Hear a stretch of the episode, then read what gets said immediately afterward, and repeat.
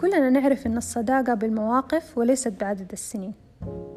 هذا أمر مفروغ منه تقريبا كلنا مؤمنين فيه. ممكن يكون عندك صديق من سنين وتظن إنه صديق العمر.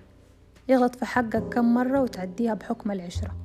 ويستمر في التقصير بحقك. بينما صديق تعرفت عليه من مدة بسيطة وما كان يمثل لك أي أهمية يبهرك بمواقفه وتلاقيه جنبك دايما وعند حسن ظنك. هنا طبيعي لازم تختار تكمل مع أي صديق منهم وتشطب على مين. طبعا ما نعمم مو كل الأصدقاء يخذلونا وكل الأصدقاء سيئين. في أصدقاء مهما غابوا عن حياتنا نلاقيهم واقفين في ظهرنا وقت الشدة. بس هنا لازم القرار اللي نتخذه يكون حاسم. نختار إذا حنستمر مع أشخاص يحملون مسمى صديق وأفعالهم تظهر العكس أو نكمل بدونهم ونختار الصديق اللي بمعنى الكلمة.